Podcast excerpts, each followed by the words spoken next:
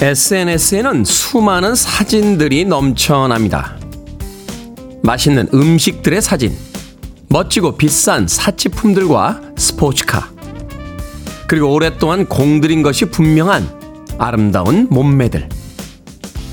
몇몇 사람들은 투덜거리죠. 먹는 음식 사진을 왜 그렇게 찍어 올리냐고요. 비싼 물건들을 뽐내는 사진엔 재수없다 말하기도 합니다. 또 속옷 차림의 남녀 사진엔 뭐 하는 짓이냐며 화를 내는 사람도 있더군요. 사진의 내용은 다르지만 결국 그 모든 사진들은 자기가 가진 것들 중 자랑할 무엇인가를 자랑하고 있는 사진들입니다. 아마도 옛 성인들이 SNS를 보며 투덜거리는 사람들을 봤다면 이렇게 말씀하셨을 것 같습니다. 너희 중에 단 한 번도 누군가에게 자랑한 적 없는 이들만 투덜거려라. 8월 1일 화요일 김태훈의 프리웨이 시작합니다. 한낮의 기온은 35도를 훌쩍 넘기고요. 밤에도 열대야가 이어지고 있습니다. 크레이그 데이비드의 Insomnia 불면증으로 시작했습니다. 빌보드 키드의 아침 선택 김태훈의 프리웨이 저는 클 태 자 쓰는 테디 김태훈입니다. 바닐라 라떼님, 8월의 첫날입니다. good morning 테디. 박복자님, 테디 안녕하세요. 라고 두 분은 유튜브로 또 사연 보내주셨고요. 8333님, 안녕하세요 테디. 더운 아침이지만 살살 불어오는 바람은 상쾌하게 느껴지네요. 오늘 하루 시원하게 보내세요. 하셨고요.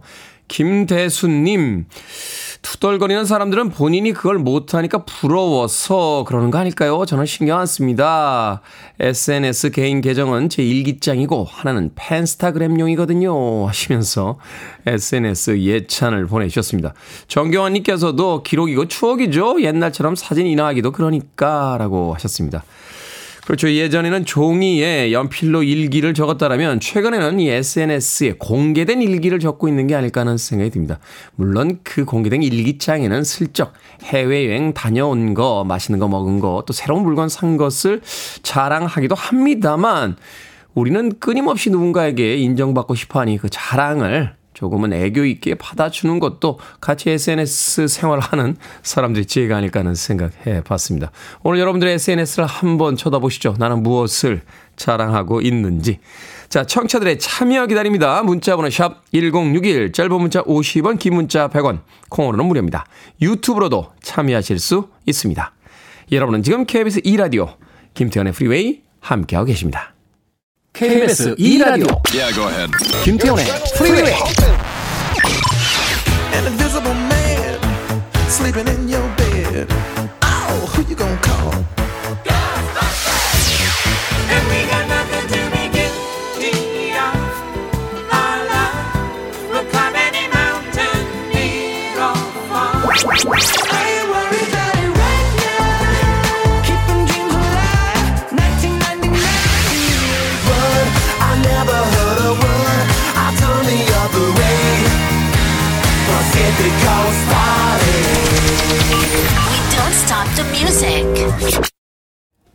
바비 칼드웰의 Open Your Eyes 듣고 왔습니다. 2339님께서요, 완도에서 배 타고 제주도 왔습니다. 차 타고 9시간, 배 타고 3시간 동안 네 식구가 너무 붙어 있으니 자꾸 싸웁니다. 오랜만에 가족여행인데 더 이상 싸우지 않도록 빌어봅니다. 라고 하셨는데 차 타고 9시간, 배 타고 3시간이면 12시간 동안 네 식구가 딱 붙어 있다. 위험한 상황인데요. 아주 위험한 상황입니다. 이 가족들끼리 너무 오래 같이 있으면 꼭 싸우게 되더라고요. 제가 한번 방송에서 어, 이야기 드렸었는데 이 뇌과학자들의 이야기에 따르면요. 사람이 자기 자신의 생각을 가지고 있는 이 뇌의 부위와 아, 그 주변에 이제 나의 어떤 지인들의 위치를 이렇게 놓게 되는 뇌의 부위가 있는데 가족들은 나하고 가장 옆에 붙어 있는 그 부위에서 그 생각을 하고 활성화를 한대요. 그러다 보니까 가족들은 거의 나다. 이렇게 생각을 하는 경우가 많다고 합니다. 그래서 내 뜻대로 안 되면, 예, 화가 난다는 거죠. 말하자면 이제 유럽이라든지 이 남미의 축구 선수들, 뭐 메시라든지 호나우드가 이렇게 경기하다가 슛을 잘못 차면은 아유 하고서는 많은데 우리 아내가 운전하는데 신호 위반을 한 번 했다 그러면 아니 여기서 신호 위반하면 어떻게 하면서 화가 더 난다는 거예요. 그만큼 이제 나의 주변 사람들은 나하고 동일시하기 때문에 화를 내는 경우가 더 많다고 합니다. 가정여행 12시간 동안 4명의 가정이 딱 붙어 있다 위험한 상황입니다. 각자 이어폰이 있으시면 음악 들으시고 한 명은 OTT 보시고 또 다른 한 분은 창밖을 보시고 또 한 명은 운전하시면서 네, 그렇게 남아있는 시간을 좀 여유있게 보내시는 건 어떨까 하는 생각이 드는군요. 2339님, 피자 한 판하고 콜라 세트 보내드리겠습니다. 아, 돌아오시면 피자는 이렇게 나눠져 있잖아요. 예, 각자 하나씩 드시고 맛있게 드시길 바라겠습니다. 싸우지 말고 재밌게 다녀오세요. 2339님. 8881님께서요, 미남이신 태영 형님, 예전에 프리랜서는 공휴일이 없고 일이 있는 날과 없는 날로 구분이 된다. 라고 하셨는데, 저 역시 프리랜서라 완전 공감이 됩니다. 모처럼 시간 내서요, 우리 가족과 처갓집 식구들과 함께 캠핑 왔습니다. 매번 차에서 출근할 때 듣다가 아침 준비하면서 형님 방송 듣고 있는데 기분이 더 좋네요. 산새들도 형님이 잘생겼다고 지적이는 것 같은데 맞죠? 하셨습니다. 산새들도요? 에이, 이건 좀 넘어갔다. 이건 좀 너무, 너무 멀리 가신 것 같은데요. 산새들도 테디가 잘생겼다고 지적이는 것 같다. 그건 아니죠. 그건 아닙니다. 뭐 청설모나 예, 요 정도까지는 제가 이해하겠습니다. 청설모가 테디가 잘생겼다라고 왠지 도토리를 모고 있는 것 같다. 뭐 이 정도면은 제가 이해하겠습니다만. 새들이 지저귑니까? 8881님. 어찌됐건 아침부터 기분 좋은 문자 보내줘서 감사합니다. 레니 홀의 음악으로 갑니다. Where's your angel?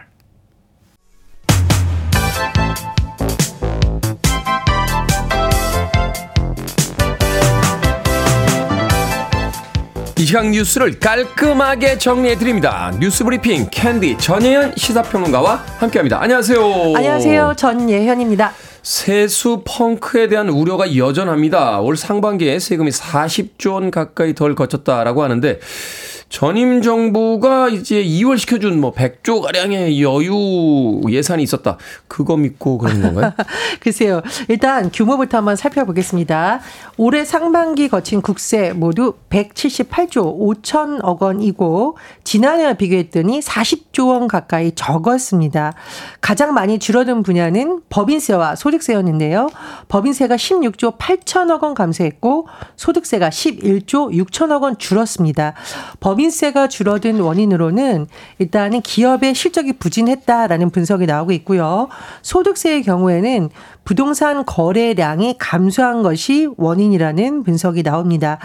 그런데 만약에 경기가 급반등하지 않는다면 이런 세수 감소는 내년까지 이어질 수도 있다. 이런 것으로 예상이 되는데요.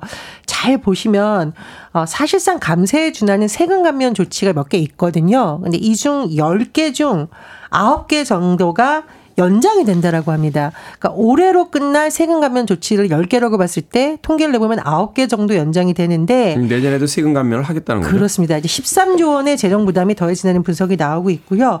만약 연말까지 세수가 지난해와 같은 수준을 유지한다고 해도 올해 세입 예산 대비 모자랄 것으로 예상되는 세수는 약 44조 원입니다.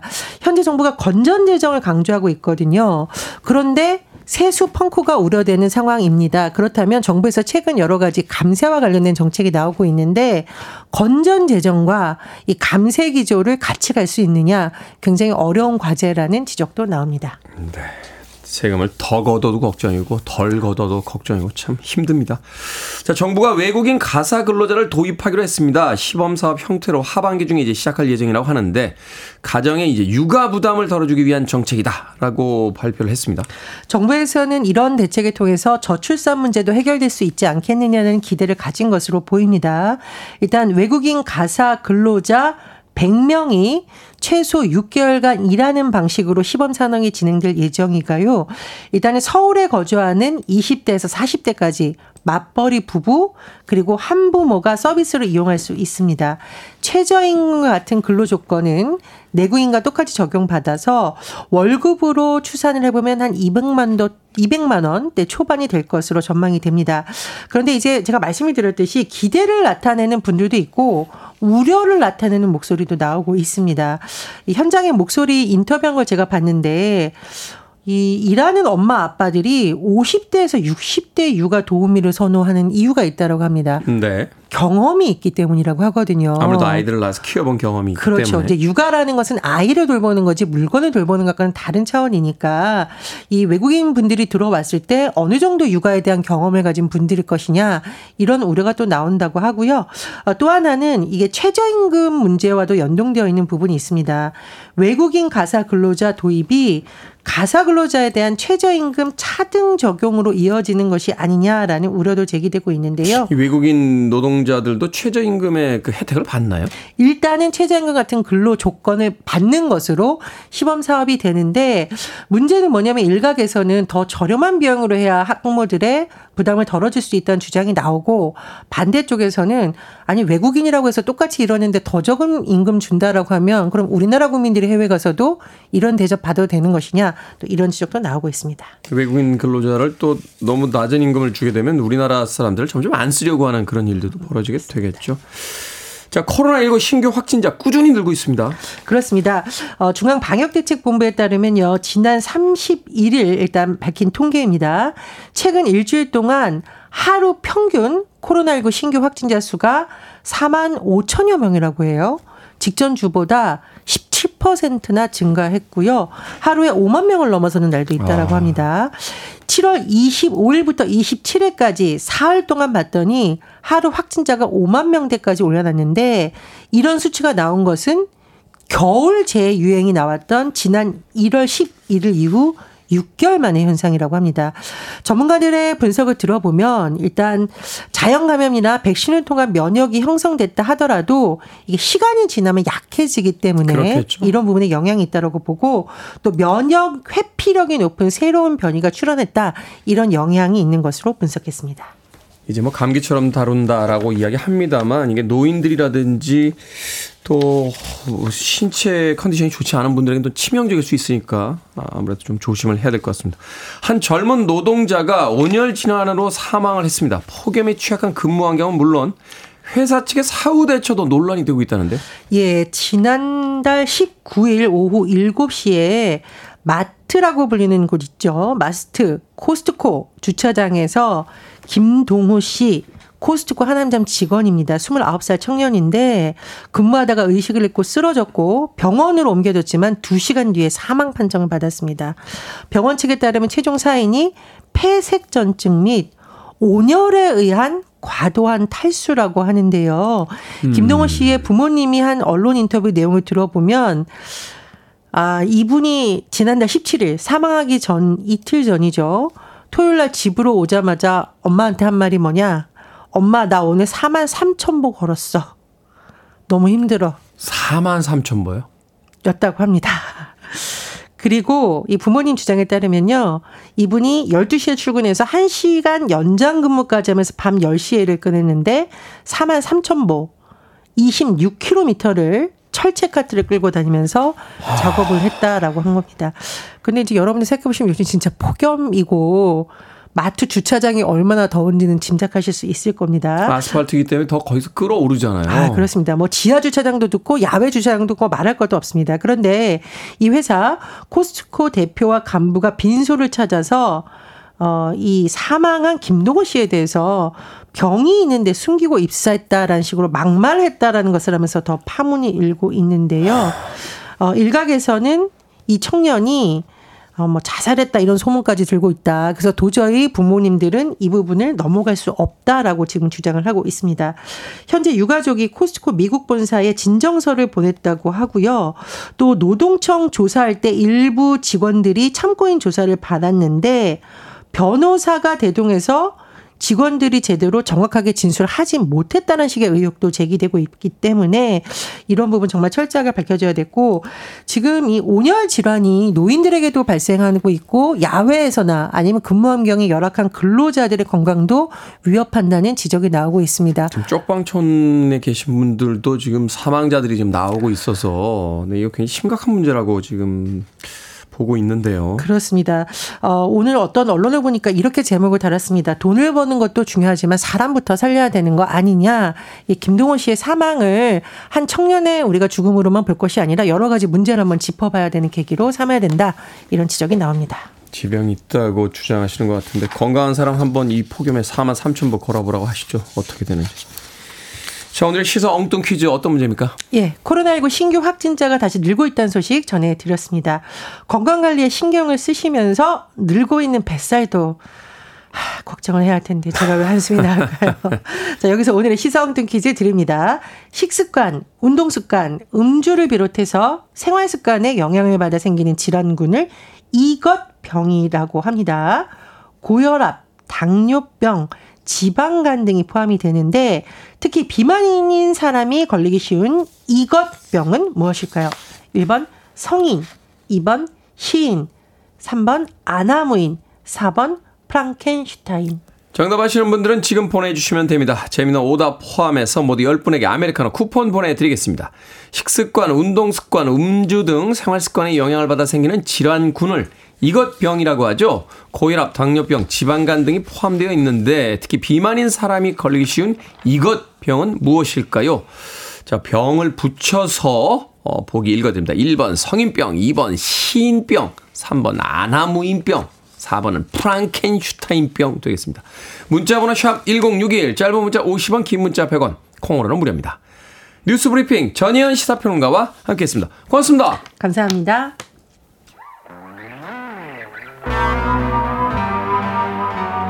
7322님께서 신청하셨습니다. 레이 파커 주니어, Ghostbusters.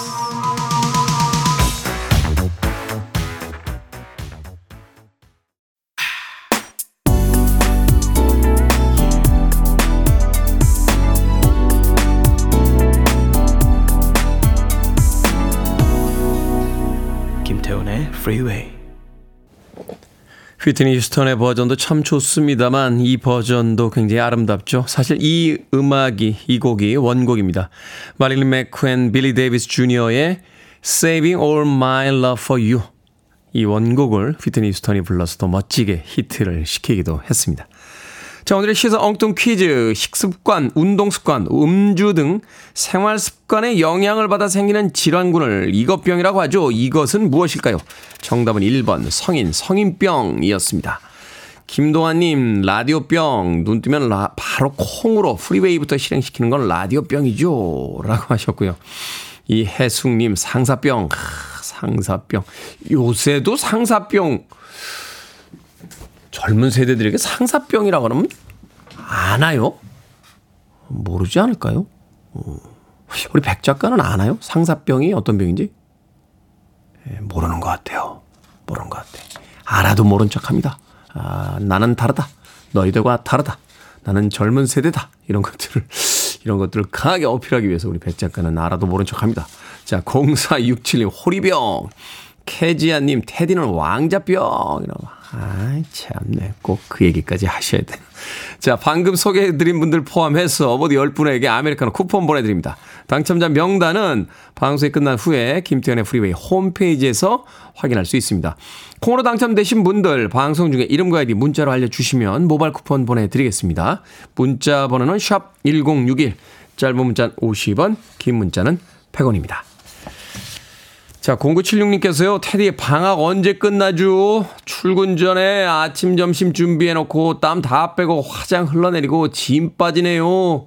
퇴근 후에는 설거지가 한가득 출근 준비에 주저리 주저리 해봅니다. 라고 하셨습니다. 아이들이 어린 모양이네요. 아침 먹여야죠. 점심까지 미리 준비해놓고 출근 준비하다 보면 음, 바쁘게 하는 화장도 땀 때문에 흘러내리고 퇴근 후에 또 돌아오면 설거지가 가득 있고 야, 쉽지 않겠는데요. 0976님. 근데 설거지 정도는 가족들이 좀 해줘야 되는 거 아닙니까? 어.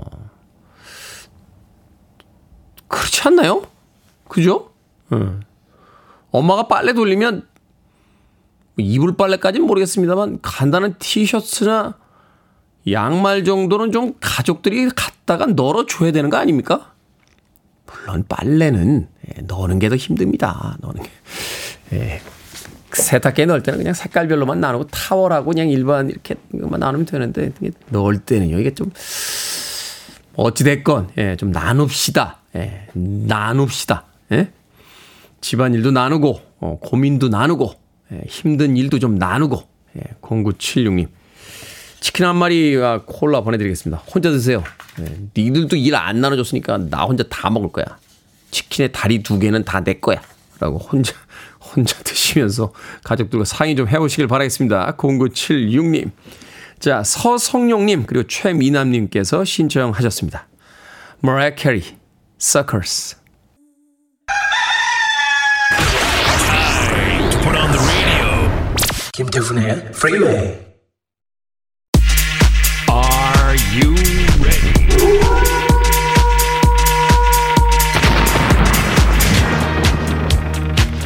고민의 답을 찾는 시간, 결정을 해드릴게. 신세계 상담소.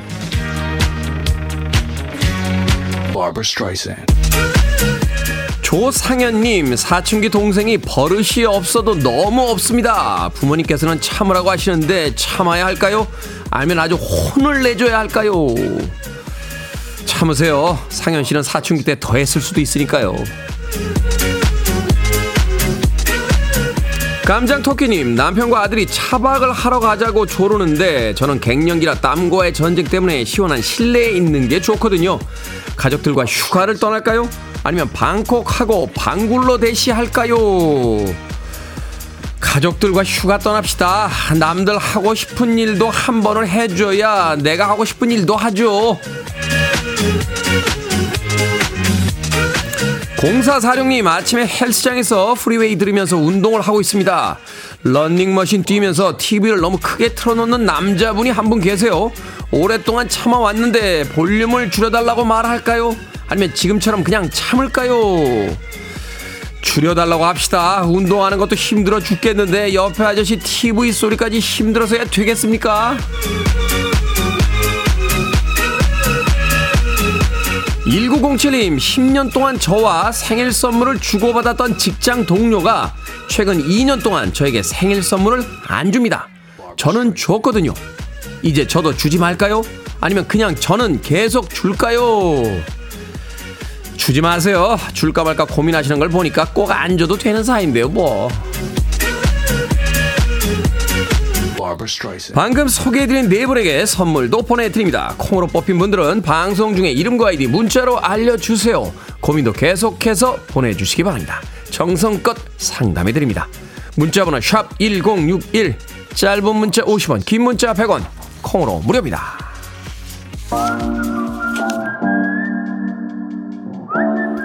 클레오 파트너님께서 신청하셨습니다. 원리퍼블릭, I ain't worried.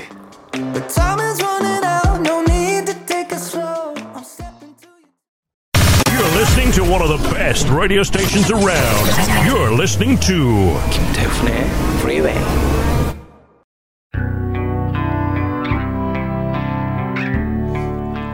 빌보드 키드의 아침 선택 KBS 2라디오 김태훈의 프리웨이 함께하고 계십니다. 1부 끝곡은 김행옥님께서 신청하신 스콜피언스 Under the Same Sun 듣습니다. 저는 잠시 후 2부에서 뵙겠습니다.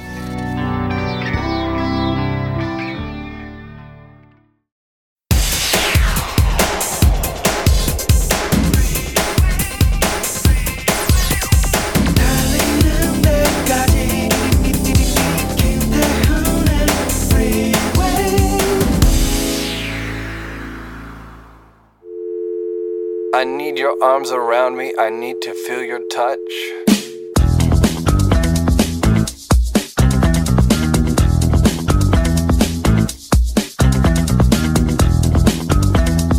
머물러 있는 시간은 없다.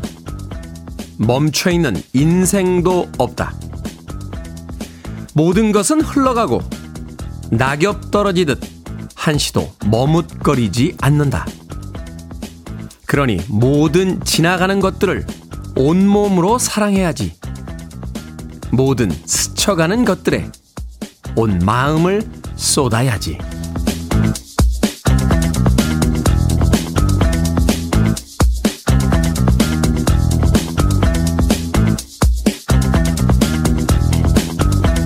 뭐든 읽어주는 남자. 오늘은 청취자 유빛난 님이 보내주신 김준 작가의 글 순간을 소중히를 읽어드렸습니다. 밤새 내린 눈 때문에 길이 막힐까봐 일찍 집을 나서고요. 떨어지는 벚꽃을 아쉬워하면서 이번 주말엔 꽃 보러 가자고 이야기한 게 엊그제 같은데 이제는 영원히 끝나지 않을 것 같은 더위가 이어지고 있습니다. 하지만 이 계절도 곧 지나갈 거고요. 몇 번의 계절이 번갈아 지나고 나면 시간이 훌쩍 흘러 있겠죠. 그 사이 내 생각도 환경도 곁에 있는 사람도 변할 텐데요. 그러니 스치고 나면 다시 돌아오지 않을 이 시간에 온 마음을 쏟아보죠.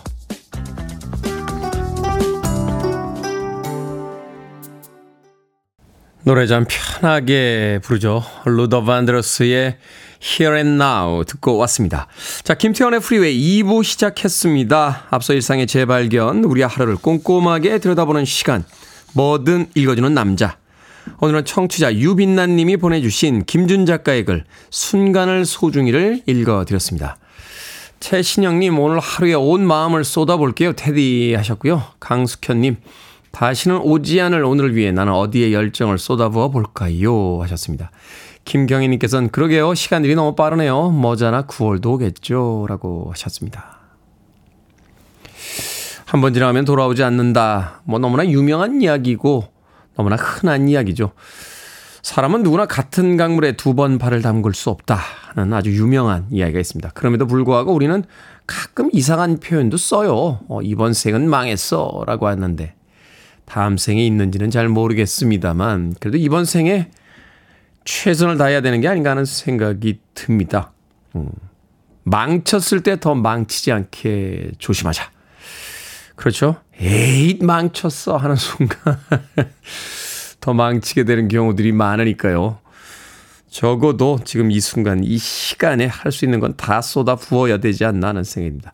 전혀 저는 엉뚱한 곳에서 그런 걸 실천하는 게 예전에는 이렇게 뭘 좀 아꼈어요. 예, 물건도 좀 아끼고 이렇게 새우 싸면은 좀 아끼다가 있고 이랬는데 이제는 그런 거 없습니다. 예, 새우 사면 바로 그 자리에서 포장, 택 바로 뜯어가지고 바로 그날 있고요.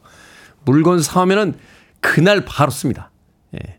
특히 칫솔, 예, 칫솔, 칫솔. 옛날엔 정말 그게 뭐라 그걸 그렇게 아꼈는데 요새는 칫솔이 양쪽으로 벌어지기 시작하면 바로 새 거로 바꿉니다. 예. 제 이가 더 소중하지 칫솔이 더 소중하겠습니까? 예. 물론 이제 지구 환경을 위해서 일회용품 줄이긴 합니다만, 네. 어찌됐건 이번 생을 최선을 다해서 살아보기로 이제사 결정을 했습니다. 예, 좀 일찍 했었어야 되는데.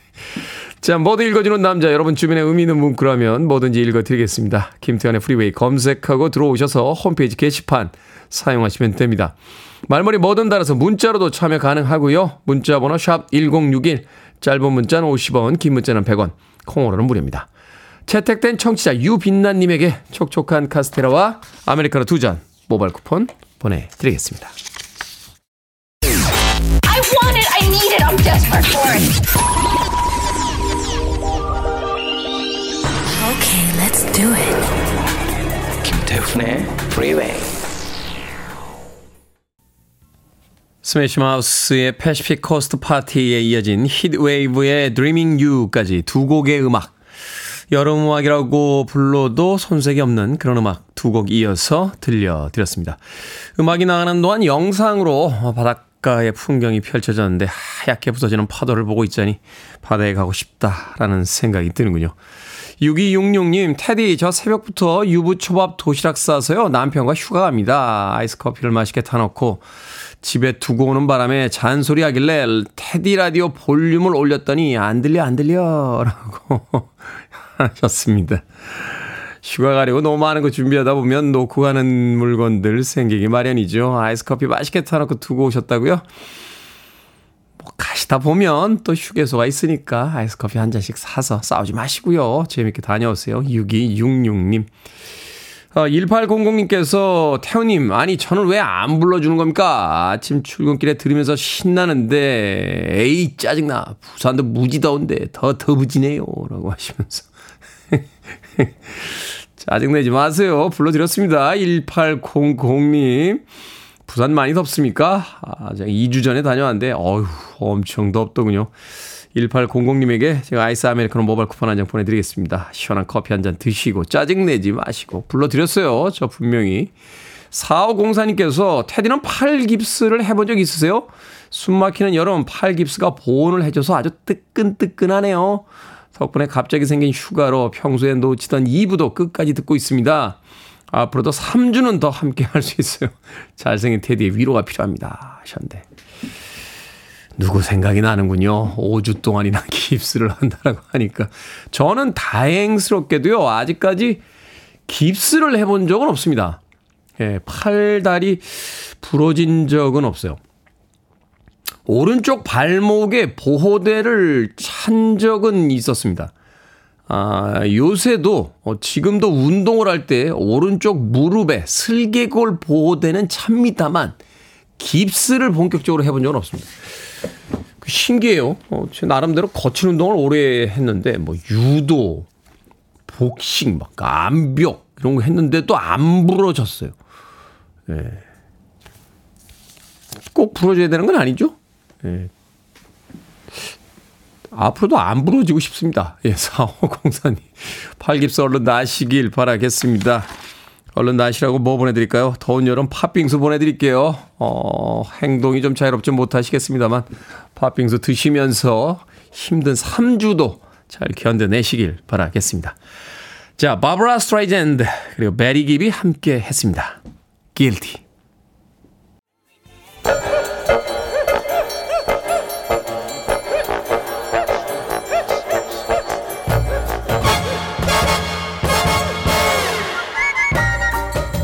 온라인 세상 속 촌철살인 해학과 위트가 돋보이는 댓글들을 골라봤습니다.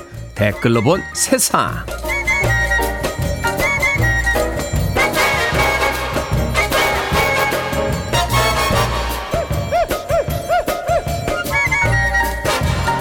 첫 번째 댓글로 본 세상. 미국인 래퍼 카디비가 공연 중 관객에게 마이크를 집어 던졌습니다. 관객이 먼저 카디비에게 종이컵에 담겨있던 술을 뿌렸기 때문인데요. 마이크를 던진 뒤에도 살벌하게 노려보며 분노했고 보안 요원이 관객을 끌고 나간 뒤에야 상황이 마무리됐다고 합니다. 이 영상이 퍼지자 속이 시원하다는 반응과 다칠 수도 있었는데 과한 대처였다 하는 반응이 엇갈리고 있다는군요. 여기에 달린 댓글 드립니다. 소셜님 요즘 우리나라에서도 가수한테 이것저것 많이 던지던데 금융치료 호되게 받아야 정신 차릴 것 같아요. 형광팬님, 아니 보기 싫으면 안 가면 되는 걸 왜 굳이 가서 힘들게 스탠딩 공연을 보면서 옆 사람들에게까지 민폐를 끼치는지 모르겠다니까요. 그러니까요. 공연 중인 가수에게 술을 왜 뿌립니까? 아깝게.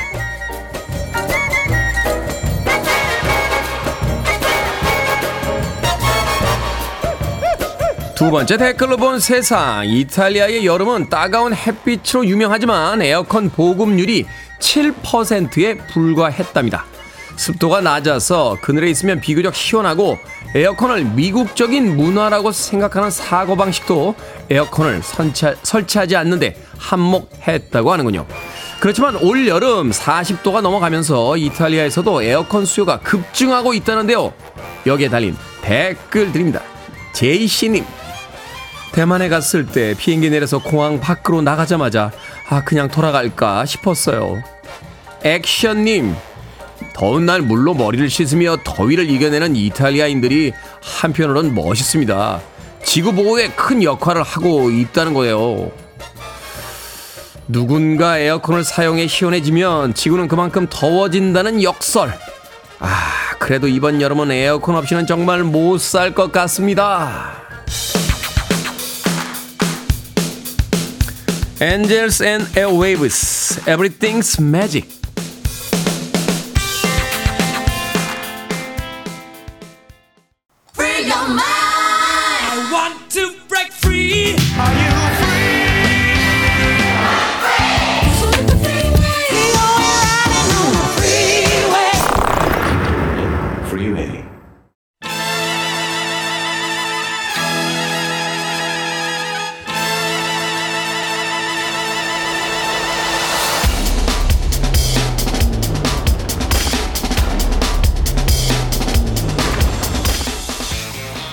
경제를 바라보는 시각을 예민하고 폭넓게 언더스탠딩 안승찬 경제 전문 기자와 함께합니다. 이게 머니 사무소 안승찬 경제 전문 기자 나오셨습니다. 안녕하세요. 안녕하세요. 자, 지난 주말부터 일본 경제에 큰 변화가 있는 듯한 뉴스가 나오고 있습니다. 예. 일본 경제 사실상 마이너스 금리를 벗어나는 것이 아니냐. 음. 뭐 이런 제목의 기사들도 꽤 있었는데 그래서 오늘은 일본의 금리 정책과 전망에 대해서 알아보도록 하겠습니다. 네. 눈에 띌 만한 변화가 있었습니까? 변화가 있긴 있었죠. 어, 근데 요거 오늘 설명드리는 건 사실은 조금 난이도가 있습니다. 네. 그래서 오늘은 약간 어려울 수 있는데 아, 최대한 하여튼 아, 요즘 국제적 경제에는 이런 게 돌아가는구나 생각하고 음. 조금 설명해 드리겠습니다. 일단 지금 일본의 상황이 어떤지부터 먼저 설명드리는 게 좋을 것 같은데 일본은 어, 전 세계에서 유일하게 마이너스 금리를 유지하고 있는 나라다. 이거 많이 들어보셨을 거예요. 은행에다 돈 넣으면 보관료 가져가는 나라. 그렇습니다. 그러니까 미국도 그렇고 우리나라도 그렇고 다들 요즘은 금리 올리느라고 난리잖아요. 그렇죠. 근데 일본만 유독 마이너스 금리. 지금 7년째 계속 마이너스 금리를 유지하고 있어요. 그래서 최근에 한국 관광객들이 일본 많이 간다는 거예요. 그렇습니다. 엔화 화- 약세니까. 예, 엔화가 약세니까. 음. 그 마이너스 금리라는 건 좀 더 정확하게 말하면 일본의 시중은행들이 일본의 중앙은행에 돈을 맡기면 원래는 돈 맡기면 이자 줘야 되는데 그렇죠. 어, 벌금을 이제 떼가는 식으로 운영하는 거고 이 말은 야 자꾸 너희는 중앙은행 돈 가져오지 마 그냥 여기저기 돈 자꾸 빌려줘 우리한테 자꾸 맡기려고 생각하지 마 이런 취지의 정책인 거예요. 네. 그런데 일본은 기준금리를 지금 마이너스 금리로 해놨습니다만 뭔가 이걸로는 좀 부족하다는 느낌이 드는 겁니다. 음. 왜냐하면 기준금리라는 게 정확하게 말하면 아, 시중은행들이 일본 중앙은행에 맡기는 하루짜리 단기 금리를 말하는 건데 네. 이게 이제 뭐 기준이 돼서 전체적인 금리 시장에 영향을 미치긴 하겠습니다만 전체 시중 금리도 0%에 좀 묶어놓고 싶은 거예요. 시중금리도. 그러니까 예를 들면 기업이 아무리 실적이 좋은 기업도 주가가 오를 때도 있고 내릴 때도 있고 뭐 왔다 갔다 하지 않습니까? 그렇죠. 근데 중앙은행 입장에서는 주가를 무조건 이, 이 이상으로는 무조건 높이고 싶어. 이게 이제 일본 중앙은행의 생각인 거예요. 음. 네. 그러면 어떻게 시중 금리를 0% 근처에서 안 움직 더안 올라가게 묶어 놓지? 이렇게 생각하다가 야, 기준 금리를 마이너스 금리로만 해 놓는 것 갖고는 안 되겠어. 아예 10년짜리 시중 금리가 시장에서 거래가 될 텐데 내가 이거 직접 손대야 되겠다. 이게 10년짜리 시중금 채권 얘기하는 겁니다. 그렇습니다. 채권이 시, 막 금리가 거래가 되잖아요. 그게 네. 이제 시중 금리가 되는 건데 그 시중 금리를 마치 주가 조작하듯이 내가 직접 사고 팔고 하는 시장에 개입해서 컨트롤해야 되겠다. 하는 게 오늘의 주제인 어, yield curve control이라고 하는 어, 겁니다. yield curve control이요? 이름이 조금 어렵죠? 네. 일본 드라마 이야기하는 건 아니죠. yield 아 이게 yield. Y I E 예, L 그 D. yield가 일본 드라마 말고 이제 수익률 할 때 yield인데 네. 어, 뭐 말이 좀 어려워서 그렇지 내용 간단해요. yield curve가 우리나라 말로 수익률 곡선이거든요. 그렇죠. 그러니까 시중금리가 높아지면 수익률 곡선의 오른쪽이 이렇게 위로 올라갈 거 아니겠습니까? 네. 그럴 때 일본 중앙은행이 돈을 찍어서 채권을 그냥 막 시중에서 사들이는 거예요.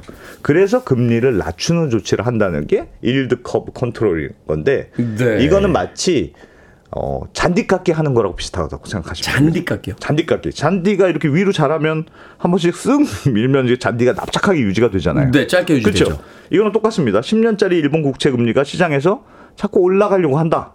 그럼 잔디 깎기가 출동해요. 쓱 한번 밀어서 일본에서 채권을 다 사. 채권 다 사버리면. 어. 그러면 다시 금리가 슉 낮아지고 요런 아. 요런 조치를 취하는 거입니다. 그러면 금리가 다시 내려가고.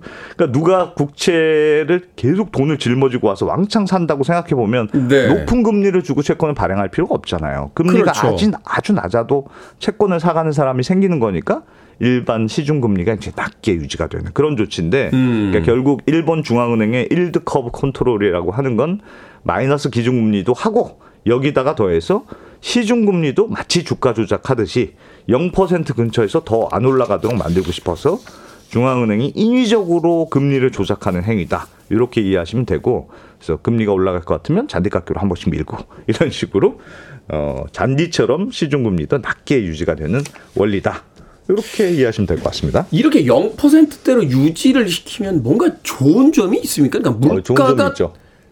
거의 안 오르겠죠? 아닙니다. 반대죠. 아, 그런가요? 0% 하면 돈 빌리는데 내가 부담이 전혀 없잖아요. 네. 사람이 너도 나도 돈을 돈을 많이 빌리고. 집도 사고 어. 주식도 하고 어. 왜냐하면 이자 낼 부담이 없으니까. 어. 그러니까 사람들이 흥청망청 돈도 빌리고 쓰면 물가가 오를 거야.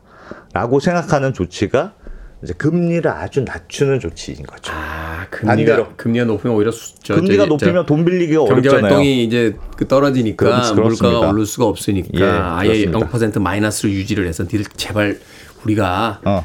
야, 돈 금리 안 걱정하지 말고 어, 갖다 써. 어, 그냥 막 써, 막 써. 어. 이런 거예요. 어, 카드로 막 이렇게 3개월, 6개월 긁어도 그냥 무이자로 다 해줄게. 그냥. 막 긁어. 그렇습니다. 이렇게 이제 진행이 되는 거죠. 예. 근데 여기에 이제 변화를 주기로 했다. 네, 아 그렇죠. 어, 일본 중앙은행이 말씀드린 이 잔디깎기라는 걸 했어요. 근데 요거를 아무 때나 하는 건 아니고 어, 딱 기준이 정해져 있습니다. 그러니까 네. 10년 만기 국채 금리가 0.5% 이상 올라가면 그럼 우린 잔디깎기 돌릴 거야. 이렇게 허용 범위를 아주 명확하게 밝히고 있었어요. 음, 네. 그러니까 이거는 일본의 시중 금리가 0.5% 이상 올라갈 수 없게 만든 거하고 똑같습니다. 왜냐하면 0.5% 이상 뭐 0.6, 0.7이 됐다. 그럼 잔디깎기가 딱 출동해서 출동. 싹 갔다. 그럼 0.5 밑으로 쑥 내려가겠죠. 약간 그 우리 고등학교 다닐 때 이렇게 앞머리 검열하던 거. 바리깡을 자대고. 야, 이렇게 길어! 그 바리깡. 그렇습니다. 바리깡이라고 하면 안 되죠. 뭐 그런 네. 건데. 네. 어 근데 지난주에 일본 중앙은행이 무슨 발표를 했냐면 그 동안은 0.5%마다 잔디를 깎으니까 이거 너무 자주 깎는 것 같아요. 아 나도 좀 힘들어. 네. 그러니까 앞으로 시중 금리는 1% 이상 자랄 때만 잔디 깎기 돌릴 거야. 이렇게 발표합니다. 오. 그러니까 이전까지는 0.5% 이상만 막 그 시중 금리가 넘으면 바로 돌려가지고 금리를 낮췄는데 이제는 날씨도 너무 덥고 시중 금리가 1% 올라가더라도 뭐 잔디깎기 안 돌리고 조금 지켜보다가 1% 이상으로 올라가면 그때 돌린다. 네. 이런 뜻이거든요. 그러니까 시장에서 지금 난리가 난 거예요. 왜냐하면 말씀드린 것처럼 그 동안은 절대 일본의 시중 금리가 0.5% 넘지 않도록 유지가 됐잖아요. 네. 그- 그놈의 잔디깎기 동원돼서 이제 출동하니까. 근데 지금은 1%가 넘어야 출동한다는 뜻이니까 이론적으로는 시중금리가 0.5%에서 1%까지 올라갈 수 있다는 뜻입니다. 그렇죠. 그 변동 구간에서는 이제 그 금리가 오르락내리락 할 수가 있다는 그렇습니다. 거니까. 그렇습니다. 아. 그래서 이 조치에 대해서 시장에서는 일본 중앙은행이 사실상 0.5% 포인트 금리 인상한 거하고 똑같은 거 아니냐. 요렇게 지금 해석을 내놓고 있는 거죠. 전 세계는 지금 뭐 3%다, 5%다, 7%다 이런데 0.5% 가지고 이 난리를 부리고 있단 말이죠. 아, 일본 재밌습니다. 네. 음악 한 곡 듣고 와서 계속해서 일본의 통화 정책이 우리에게 또 미칠 영향까지 좀 더 깊이 있게 알아보도록 하겠습니다. AJR의 음악 듣습니다. Bang. AJR의 Bang 듣고 왔습니다. 빌보드 키드의 아침 선택 KBS 2라디오 김태훈의 프리웨이 함께하고 계십니다. 이게 머니 사무소 경제전문 안승찬 기자와 일본은행의 특수한 통화 정책에 대해서 알아보고 있습니다. 자, 일본의 중앙은행이 예. 계속해서 이제 그 금리를 잡으려고 하는 정말 처절한 노력들을 하고 있는데 이게 이제 역사적인 히스토리가 좀 있죠. 일본이 한번 뭐 그렇습니다. 세게 뒤었던 적이 있잖아요. 그렇습니다. 지금 잃어버린 30년 뭐 이러잖아요. 지금 요즘은 조금 나아졌다고 하는데 워낙 뭐 경제 상황이 안 좋으니까 처음엔 제로 금리로 했다가 네. 제로 금리로도 도저히 안 되겠다. 아. 뭐더 할 수 있는 게 없을까 해서 마이너스 금리. 역사 전 세계에서 마이너스 금리를 처음으로 도입한 나라가 일본입니다. 이게 사실 이제 80년대까지 그 버블 경제가 막 그 일본을 끌어올렸다가 예. 이게 한 순간에 터지면서 그렇습니다. 파산자라든지 뭐. 또 실업자들이 굉장히 많이 나왔죠. 기업들도 굉장히 많이 파산했거든요. 그러니까 어. 워낙 어려우니까 금리를 최대한 낮출 수 있을 만큼 막 땅까지 파서 들어가서 마이너스까지 맞춰서 네. 제발 좀 돈 빌려가서 사업도 하고 물건도 사고 네. 소비도 하고 하십시오. 하는 조치를 이제 지금까지 쭉 채워, 채워온 거예요. 그게 지금 마이너스 금리만 해도 2016년부터 있으니까 지금 7년째 계속 이어져 오고 있었는데 엄청나군요. 근데 이제 이번에 보면 어 지금까지 일본이 그렇게 해왔는데 지금 이게 뭐지? 왜 일본이 자꾸 그 금리 인상폭 yield 아, 아까 전에 말씀드렸던 yield curve control을 좀 여유 있게 한다고 하지? 이거 네. 마치 이제 일본이 마이너스 금리 제로 금리 포기하려고 하는 거 아닐까? 이런 예상들이 이제 나오는 건데 어, 실제로 조금 확실히 달라진 게 지난 2월 이전에는 이 잔디깎기 출동하는 일드 커브 컨트롤이 그 0.25%가 넘으면 바로 출동하는 시스템이었어요. 진짜 자주 출동하는 거죠. 그러니까 0.25요. 0.25 밑에 딱 0에 거의 딱 붙어 있도록 만드는 조치를 네. 하다가 이걸 지난 2월에 0.5%는 넘어서 잔디깎기 돌릴 거야 이렇게 한번 바꿨거든요. 근데 지금 올렸네요. 5개월 만에 다시 1%는 아. 넘어야 아, 돌린다. 이렇게 바꾼 거니까 이거는 일본 중앙은행이 뭐 좀 지쳤거나 혹은 생각이 뭔가 좀 바뀌었거나 이런 게 분명해. 이렇게 생기- 사람들이 생각하는 거죠. 생기게 바뀐 겁니까? 아니면 일본 중앙은행이 좀 예산이 없는 겁니까? 더 이상 자주 출동할 수가 없으니까. 어. 사실은 뭐 둘 다 있습니다. 네. 둘다 있는데 어, 일단 요즘 일본의 물가가 예전하고 보다 좀 달라져서 그런데 일본은 그동안은 뭐 말씀드렸던 대로 금리를 그렇게 낮게 유지한 게 정말 지긋지긋하게 물가가 안 오르는 나라였거든요. 음. 그래서 어떻게 해서든 어, 마이너스 금리를 유지하면서 돈을 계속 풀고 했던 건데 요즘 일본 물가가 뛰고 있어요. 아, 지난번에도 잠깐 말씀 한번 드렸었는데 지금 일본의 물가 상승률이 3% 이상 나오거든요. 3%. 이게 한두 달만 그런 게 아니고 벌써 15개월째 연속으로 목표치인 2%를 넘어서고 있습니다. 아, 이게 물- 물가가 지금 오르고 있군요. 그렇습니다. 몇십 년 만의 일이에요. 그러니까 일본 중앙은행이 올해 예상한 물가 상승률 예상치가 2.5% 되거든요. 그러니까 그동안은 너무 물가가 안 올라서 문제였는데 그래서 마이너스 금리까지 한 거였는데 이제는 물가가 2% 이상 넘어가는 상황이니까 뭐 잔디 깎기 너무 빡빡하게 안 하고 음, 조금 음. 여유 있게 해도 되지 않을까? 뭐 이런 생각을 한 게 아닌가 싶습니다. 일본이 물가가 안 오르는 게 아니라 우리라든지 이제 국제 시장에서 물가가 너무 오르니까 예. 일본 사람들이 상대적으로 물가가 안 오르는 것처럼 물가가 되게 그렇죠. 낮은 것처럼 착시가 있었던 거지. 네. 일본도 지난 한 1년 이상은 계속해서 물가가, 물가가, 오르고 있었던 지금 오르고 오르고 있는 상황입니다. 예. 있다. 요즘 일본 엔화 약세에서 일본 여행 굉장히 많이 간다라고 예. 앞서서 잠깐 이야기 드렸었는데 엔화 약세와도 이게 관련이 있겠죠. 관련 있죠. 관련 있죠. 지금 미국은 금리를 계속 올리고 있는데 일본은 마이너스 금리를 유지하고 있으니까 금리 차이가 굉장히 많이 벌어졌잖아요. 네. 아무래도 금리가 높은 통화는 사람들이 좋아하고 뭐 이자 많이 주니까 금리가 낮으면 통화 가치가 낮아지는 게 경제학적인 상식이에요. 그래서 달러는 강해지고 엔화는 약해지고 이런 현상이 일어나는 건데 근데 일본 입장에서는 달러가 강해지고 엔화가 약해지면 뭐 일본의 수출 기업들은 도움이 되겠습니다만 일본의 수입 물가는 굉장히 많이 오르게 됩니다. 그렇죠. 왜냐하면 석유 가격은 다 달러로 표시가 되잖아요. 최근에 뭐저 위안화도 좀 쓴다고 합니다만 어찌 됐건 거의 거의 아, 그럼요. 다 그럼요. 달러 달러로 석유 가격은 계산해야죠. 특히나 그런데 일본 입장에서는 똑같은 예를 들어서 1달러만큼 석유를 사올 때 예전에는 1달러에 80 엔 뭐 이럴, 때가 있었으니까 그럼 80엔만 주면 되잖아요. 네. 근데 지금은 1달러에 140엔이 넘거든요. 아. 그럼 같은 1달러어치 석유를 사오는데 지금은 140엔 40엔을 줘야 한다는 뜻이고 그러니까 석유 수입해 오는데 돈이 훨씬 많이 드는 거죠.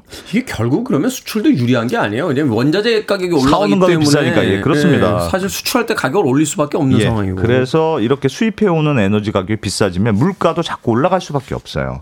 그래서 엔화가 너무 약해지면 수입 물가가 자꾸 비싸지는 그런 문제가 생기기 때문에 일본 어, 입장에서는 엔화 약세를 조금은 조정을 할 필요가 있었겠다 이런 생각을 들 법하고 그래서 어, 일드컵 컨트롤 이 잔디 깎기 한 것도 너무 좀 자주 하지 말고 살짝 좀 여유 있게 해서 시중 금리를 조금 올리는 조치를 한 게 아닌가. 그러면 일본의 엔화도 약간은 올라가지 않겠느냐.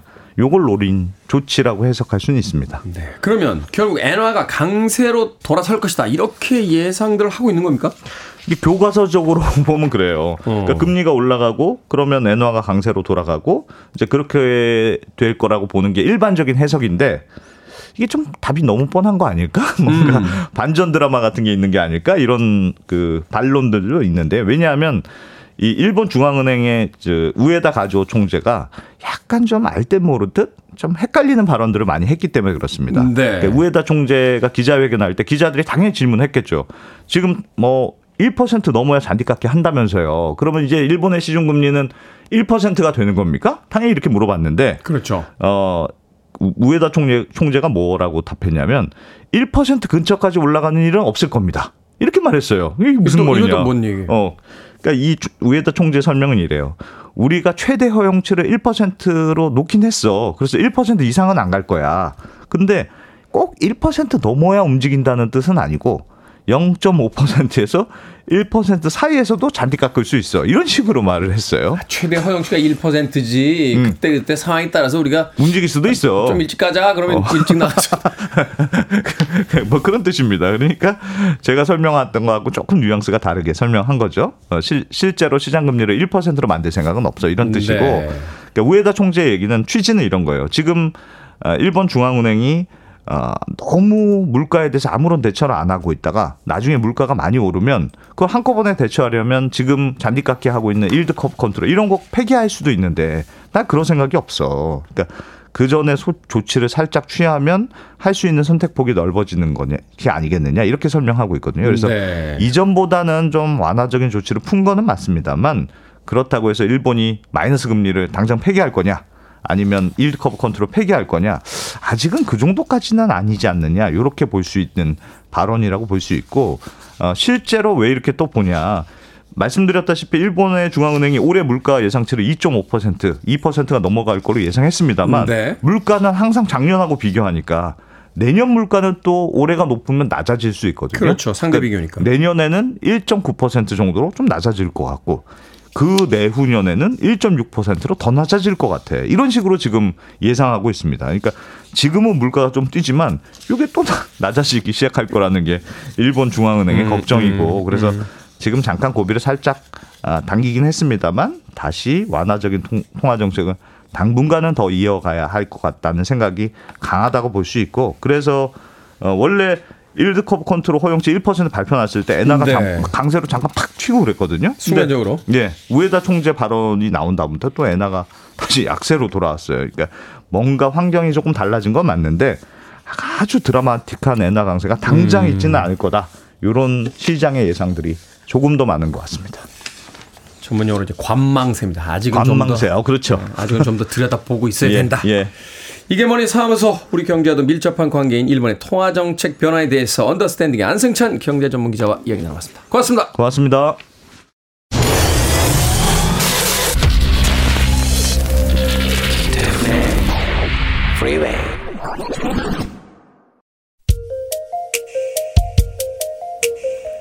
KBS 2라디오 김태훈의 프리웨이 오늘 방송 여기까지입니다. 오늘 끝곡은 야마시타 타츠로와 멜리사 맨체스터가 함께한 Stand in the Light 듣습니다. 편안한 하루 보내십시오. 전 내일 아침 7시에 돌아오겠습니다. 고맙습니다.